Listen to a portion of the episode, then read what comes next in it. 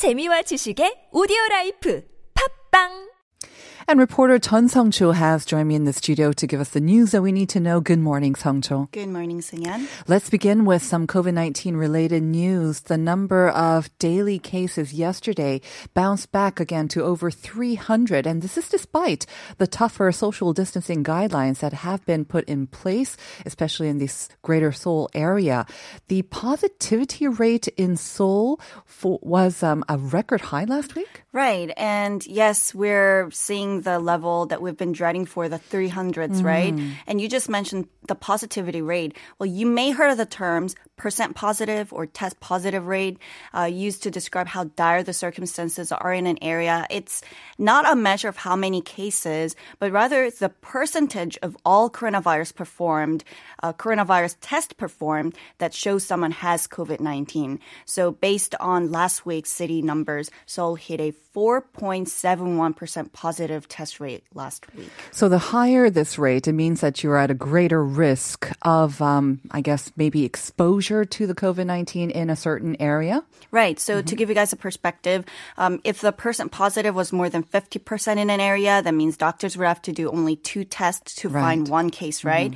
Uh, last week in Seoul, more than four out of every 100 people tested positive for COVID.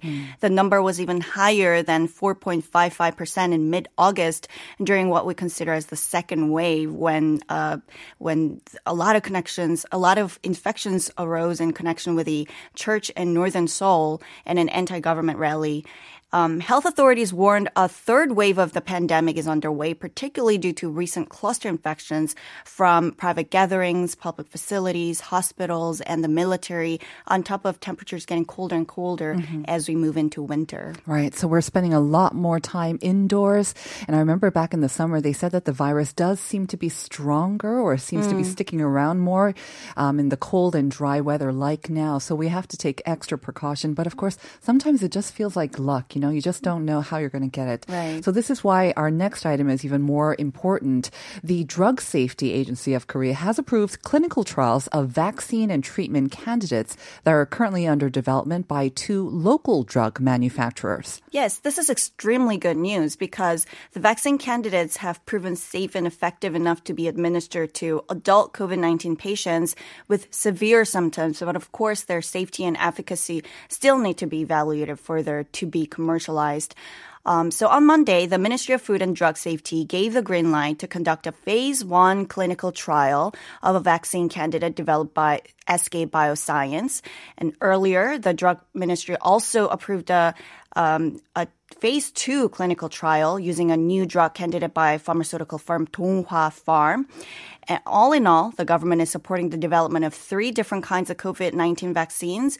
The third vaccine is expected to receive approval maybe within this year. That comes on top of, of course, uh, good news from overseas regarding vaccines as well. Moving on to our next item, to join the nationwide social distancing campaign um, to fight against the recent spike in COVID-19 cases, the Buddhist community here in Korea says that it will limit the number of service members to 20% capacity for the next two weeks. Right. So the it went into effect uh, yesterday, Okay. um, and until December seventh, all temples under the Jogye Order of Korean Buddhism across the country are going to put a cap on the number of par- participants in all religious services, classes, and meetings, depending on the size of the venue. Of course, uh, the Jogye Order, the biggest Buddhist sect in South Korea, has suspended religious events twice this year due to the virus spread, something that has never happened before until this year. Uh, so it happened once in February when South Korea experienced the first wave of the pandemic, and then in early September for the second time during the second wave. Um, they're not going to suspend services again, but this time they have put in stricter protocols, including imposing two meter social distancing at all times, disinfecting venues before and after services, and banning social gatherings. Well, uh, some more bad news, unfortunately, especially for fans of classical music and more specifically star pianist Cho Sung Jin, because the Korean tour that had been ongoing since late last month has now been canceled. Two cities were left on the list. Yes, people in Daejeon and Yeosu must be extremely frustrated, disappointed, since those two cities are the last two legs of his tour. Uh, he was in the middle of a six-city nationwide recital tour, which kicked off in Gwangju on October 28th. The nine recitals were sold out within minutes of the ticket opening because many people were looking forward to this tour, um, right? As he'd been so busy with back-to-back concerts around the world since winning the international Chopin piano competition in 2015. The latest tour was Cho's homecoming after a two-year break from performing in Korea. Um, and also, on top of that, the encore recital that was scheduled to be live streamed for the first time this coming Saturday at Seoul Arts Center also got canceled. All right. Well, hopefully, um, when uh, things settle down again, he can um, resume those two cities concerts. Let's hope that that Fingers does- crossed. Yeah, fingers crossed. and some last minute um, good news. We're going to end on a positive note, especially for college students. The Seoul Metropolitan Government has started recruiting college students for part time jobs at public facilities for the winter holiday season. I think this is what you call a 꿀 알바. Right, because Tell us more. Uh, those jobs get really competitive every winter because the types of jobs you can work com- comfortably in freezing winter are limited, right? I mean, um, people can maybe work at cafes, cyber cafes, and restaurants, and that's about it. Uh, but this and this year, students can't travel or get a working holiday visa in some other countries due to COVID nineteen. Um, and last summer, during the Seoul City government's uh, recruitment period, 16,293 people applied for 450 positions, which is like 1 to 40 competition rate. This is a kum alba, not I a alba, okay? Uh-huh. Um, this time, only 300 positions are open, so it's going to get even more competitive. The lucky 300 people will be working at public facilities, including the Seoul City Hall, city councils, Seoul Metropolitan Fire and Disaster Headquarters, and community service centers uh, during the month of January. Mm-hmm. They accept applications from November 30th, which is next Monday, till December 4th on its website, so check it out. All right, and the best of luck to all applicants. Thanks so much, Song Cho, for today's updates. I'll see you again tomorrow. My pleasure.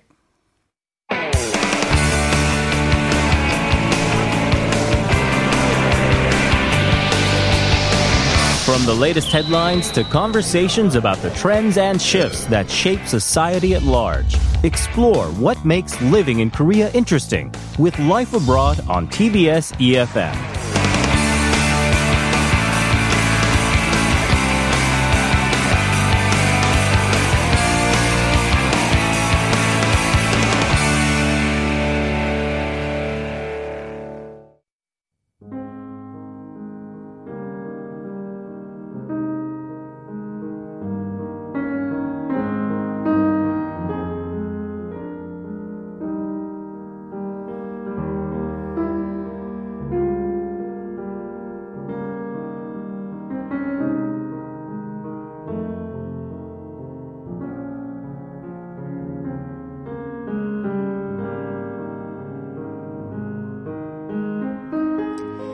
And that lovely piece is the introduction to our weekly artistic journey called Cultured Living with Catherine Chung. Good morning, Catherine. Good morning. Did you like that intro? Yes, it was very relaxing. I think some of our listeners might have been confused. Wait a minute, we're talking about usually art in this co- corner. Right. What- what's with the music? But we did um, give a little hint of what to expect. It's a little bit of a special sort of um, exhibition we're going to be introducing today, aren't we? Sure. Uh, it's it's not an ongoing exhibition. Um, it is an event this Friday. Okay. Um, that everyone can actually tune into, which is pretty exciting. Great. Um, so it's called Neuro. Sorry, Neuro Knitting Beethoven. Yes, it's not easy to say. And it's it's a hodgepodge of words that you wouldn't kind of put together. 'Cause You've got neuro and then knitting, Right. As in knitting, a sweater, and then Beethoven. Right. Okay. Right. So in in this title, it's it sort of indicates. Uh, so as we all heard, um, it's sort of connected to uh, classical music, um, and then neural pathways, and also some sort of like uh, art craft outcome, right? Is that, I guess that's not clear actually. and this is all to celebrate the 250th anniversary anniversary of Ludwig van Beethoven, and right. that's why it's brought together by the Goethe Institute. I see, Mhm. along Right. with Art Center Nabi. That's correct. Okay. Um, so what it's going to be is um, so I guess part one will be a perform a piano performance by Park Jong Hwa um, in Korea, um, and uh, it's this project is they're working together with. Um, a artist duo called Varvara and Mar, and they're based in Europe. So what they've done is they've selected um, uh, a listener to listen to this performance of um, two of Beethoven's uh, compositions, and the they'll be wearing, I believe they'll be wearing EEG headsets, Okay. um, and their neural pathways will be recorded, and then this will be translated into a fabric design. Ah, there. Okay, so I, now I get the neuro knitting. Right. So the knitting or the f- the knitting pattern or whatnot will Mm-hmm. be taken by the neuro sort of waves of this volunteer who is listening to Beethoven. Right. Very interesting. So it's literally their what they're think feeling is on is going to be knitted in real time, and so we'll be able to watch this sort of happening on Friday. Fascinating. Mm-hmm. So you call this a telematics performance? Yeah. It is called the a telematics performance. So, uh, what telematics is essentially um, is uh, apparently a um, combination of various. Um, uh, like telecommunications, um, and electrical engineering, computer science, um, and what this exhibit essentially is is it's they're using the technology of sending and receiving and storing information through com- telecommunication devices to control remote objects i- is what i'm thinking but I, I think it's actually used a lot in vehicles for like gps and automatic um, uh, Self-driving, right uh-huh. right um, but uh, the artist duo is using this sort of technology like inter technology um, sort of thing to Mm-hmm. connect various um, I guess inputs and then creating a different sort of Mm-hmm. output. kind of interesting. I wonder which volunteer that they're going to choose because depending on whether they're like a classical music lover or whether they're a Beethoven lover or depending on this person, the outcome can be very different. That's very true. Yeah. Um, I so they have done this sort of project in the past. It's not clear if they're going to be doing it in the same way this time around because it was a few years back. But what they did was, and they didn't mention anything about um, the subjects for that particular one. Um, all I can say is that they looked, I mean, they were male and they looked European. Okay. Um, but uh, they they essentially so they use this EEG machine, and the EEG machine, I guess, can record a various number of things. Um, but for that one in particular, they uh, measured three different things: um, the relaxation, excitement, and cognitive load. Okay. which is supposed to sort of um i guess capture the like affective like the feeling parts of the brain. Um and that was i guess written into code and then translated into this knitting So I imagine with um, Varvara and Mar, they had probably worked with different types of music. I mean, it's not that they would only work with Beethoven, right? right i think it i think the last time it was they did use um classical music i think it might have been bach Okay, maybe different composers. Right. But this time you said that they're going to be um, using two pieces of Beethoven. right Um, they are the Piano Sonata number 8 Pathetique, and Bagatelle, I think number 25, Für Elise. I think very popular here in Korea. So, Yes. um, yeah, any people who actually tune into this performance, I think they'll love it as well. And it'll be very interesting to see, because as we listen to the music, we all have our own sort of reactions to it, our own personal reactions and emotional reactions. And to see a different person's reactions or neural waves, anyways, and being knitted into Mm-hmm. this, what is it going to be? A Christmas sweater? I don't know what's going to be the end Right, of the I know. But that should be very interesting as well. That's a great idea. A Christmas sweater of our, our feelings and emotions. It could be a very ugly one or a very beautiful one. I don't know what this year it could be quite troubling as well. Um, Let's talk a little bit more about this duo, Varvara and Mar. I have like a lot of artists, I have to say, but I've never heard of this artist and especially that the work that they do. Right. So um, it's an artist duo. Uh, they formed in 2009. Um, and uh, one is from Estonia and one is from Barcelona. Varvara is from Estonia. That's right. Marv, okay. Yes. Uh, so it's a combination of their first names. Right. Um, and I'm not sure where they're actually based, uh, you know, for their practice. Um, but uh, so they use a lot of um, technology um, and uh, they make kinetic art. Um, they use um, a lot of digital resources. Um, and they're, they sort of grapple with the idea of technology and sort of the impact technology has on us as people, as well as what it means for art. Uh, so a lot of their pieces actually defy the traditional meaning of art and what we're sort of used to seeing when we think of like art or an art exhibition. Um, and so it's I would actually highly recommend you check out their website because they have a lot of content of their pieces and it's all mainly videos just because um, a lot of it is performance art or their pieces are performative. Or um, they like to incorporate like viewer participation a lot. Right.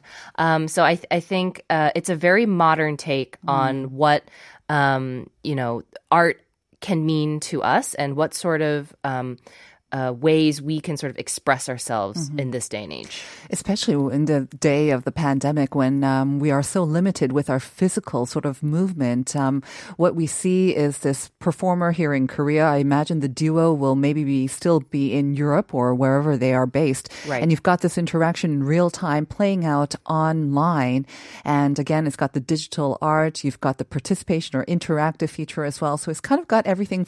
Something for everyone, especially even the classical music. Right, right. And I was thinking about it, and you know, what if it, w- it were me sitting in that chair Right. being recorded? Because you know, I have a sort of love hate relationship with classical music. I, I grew up with a lot of it around. I see. Um, and uh, it, you know, it. I as a young child, I was bored by it, Mm-hmm. um, and that. I would say hasn't really ever left me completely, um, but That might have been uh, your parents' intention to Right. calm you down and bore you and focus on your studies because they do a lot of that, right? right, right. Either that or they're trying to get me in, into classical music so I could do something about it to get into like college. I see. Um, but yeah, it's uh, so I, I'm really curious. You know, are there going to be big sort of gaps in my fabric where I'm just sort of I've just sort of lost interest mm-hmm. and then I kind of come back into it and then you know am, will it be sort of on the darker side um, or the lighter side? Mm-hmm. I don't know. What, what how about you? What do you think? Well, actually, I did not grow up with classical music. Mm-hmm. My parents were more into pop. oh so I listened to a lot of pop, and I think I only got into classic actually for the, maybe the last 10 or 15 years. Mm-hmm. So my sort of appreciation and love of classical music is very recent. And I find that I like how it soothes me and mm. kind of bores me almost to the point of kind of ashamed to say this, but it lulls me to sleep sometimes, depending on what I wear, um, and what I listen to. It also sometimes moves me to tears. So I do have a very different reaction and very sort of fresh reaction to classical music because I'm not very familiar with it still. So I think, um, yeah, I'm. I don't know if I can choose my colors. I, I don't know if it's that intuitive, but I think it would be quite mellow because I have become a mellower person as I've grown older. But I'd love to see how it reacts when you have maybe rock music or like trance or or ED or EDM. Uh, That would be amazing as well. Um, this event, I guess. Do we have some more um, information on when listeners can actually tune in or also see this? It's it's free. Is it free? Also It is to free. Okay. Yes, it's free, uh, and it will uh, start at 7 p.m. on Sat Friday. That's Korea me. time, right? Uh huh. Korea time, um, and uh, so I, I believe it'll happen sometime in, in the afternoon in Europe, but it's all happening at the same time. Um, and if you actually go to the website for the event, um, it's you can register, but I don't think it's actually necessary because you you're tuning in to YouTube. Okay. Um, so you don't actually have to register, but if you do, I believe you'll receive some information about um, the event. So that that might be something that you want to do if you wanted some extra information. Um, and if you are going to register, you have until Friday morning um, to do that. And uh, apparently. So when it starts at seven, um, it'll have the performance happen, and then at seven thirty there'll be um, an artist talk session with the artist duo Varvara and Mar, as well as um, the pianist Pak uh, Chung Ho. Hwa. Hwa, excuse me, um, and also Melanie Bono, the head of the Northwestern Europe Culture Department at the Goethe Institute. Okay, so once again, if you are interested, you'll have to um, tune into the Art Center NABI YouTube, NABI as in N A B I. Check it out. 7 p.m.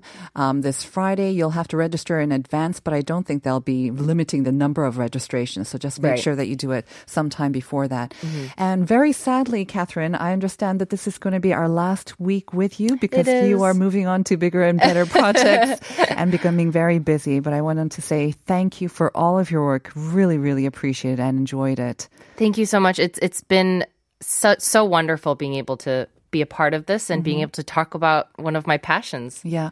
Well, I hope that we can um, say um, see you until next time because you'll be very busy with your project. But perhaps we can have you back and talk about your project. And uh, we'd love to have you back. And once again, thank you so much and good luck. Thank you.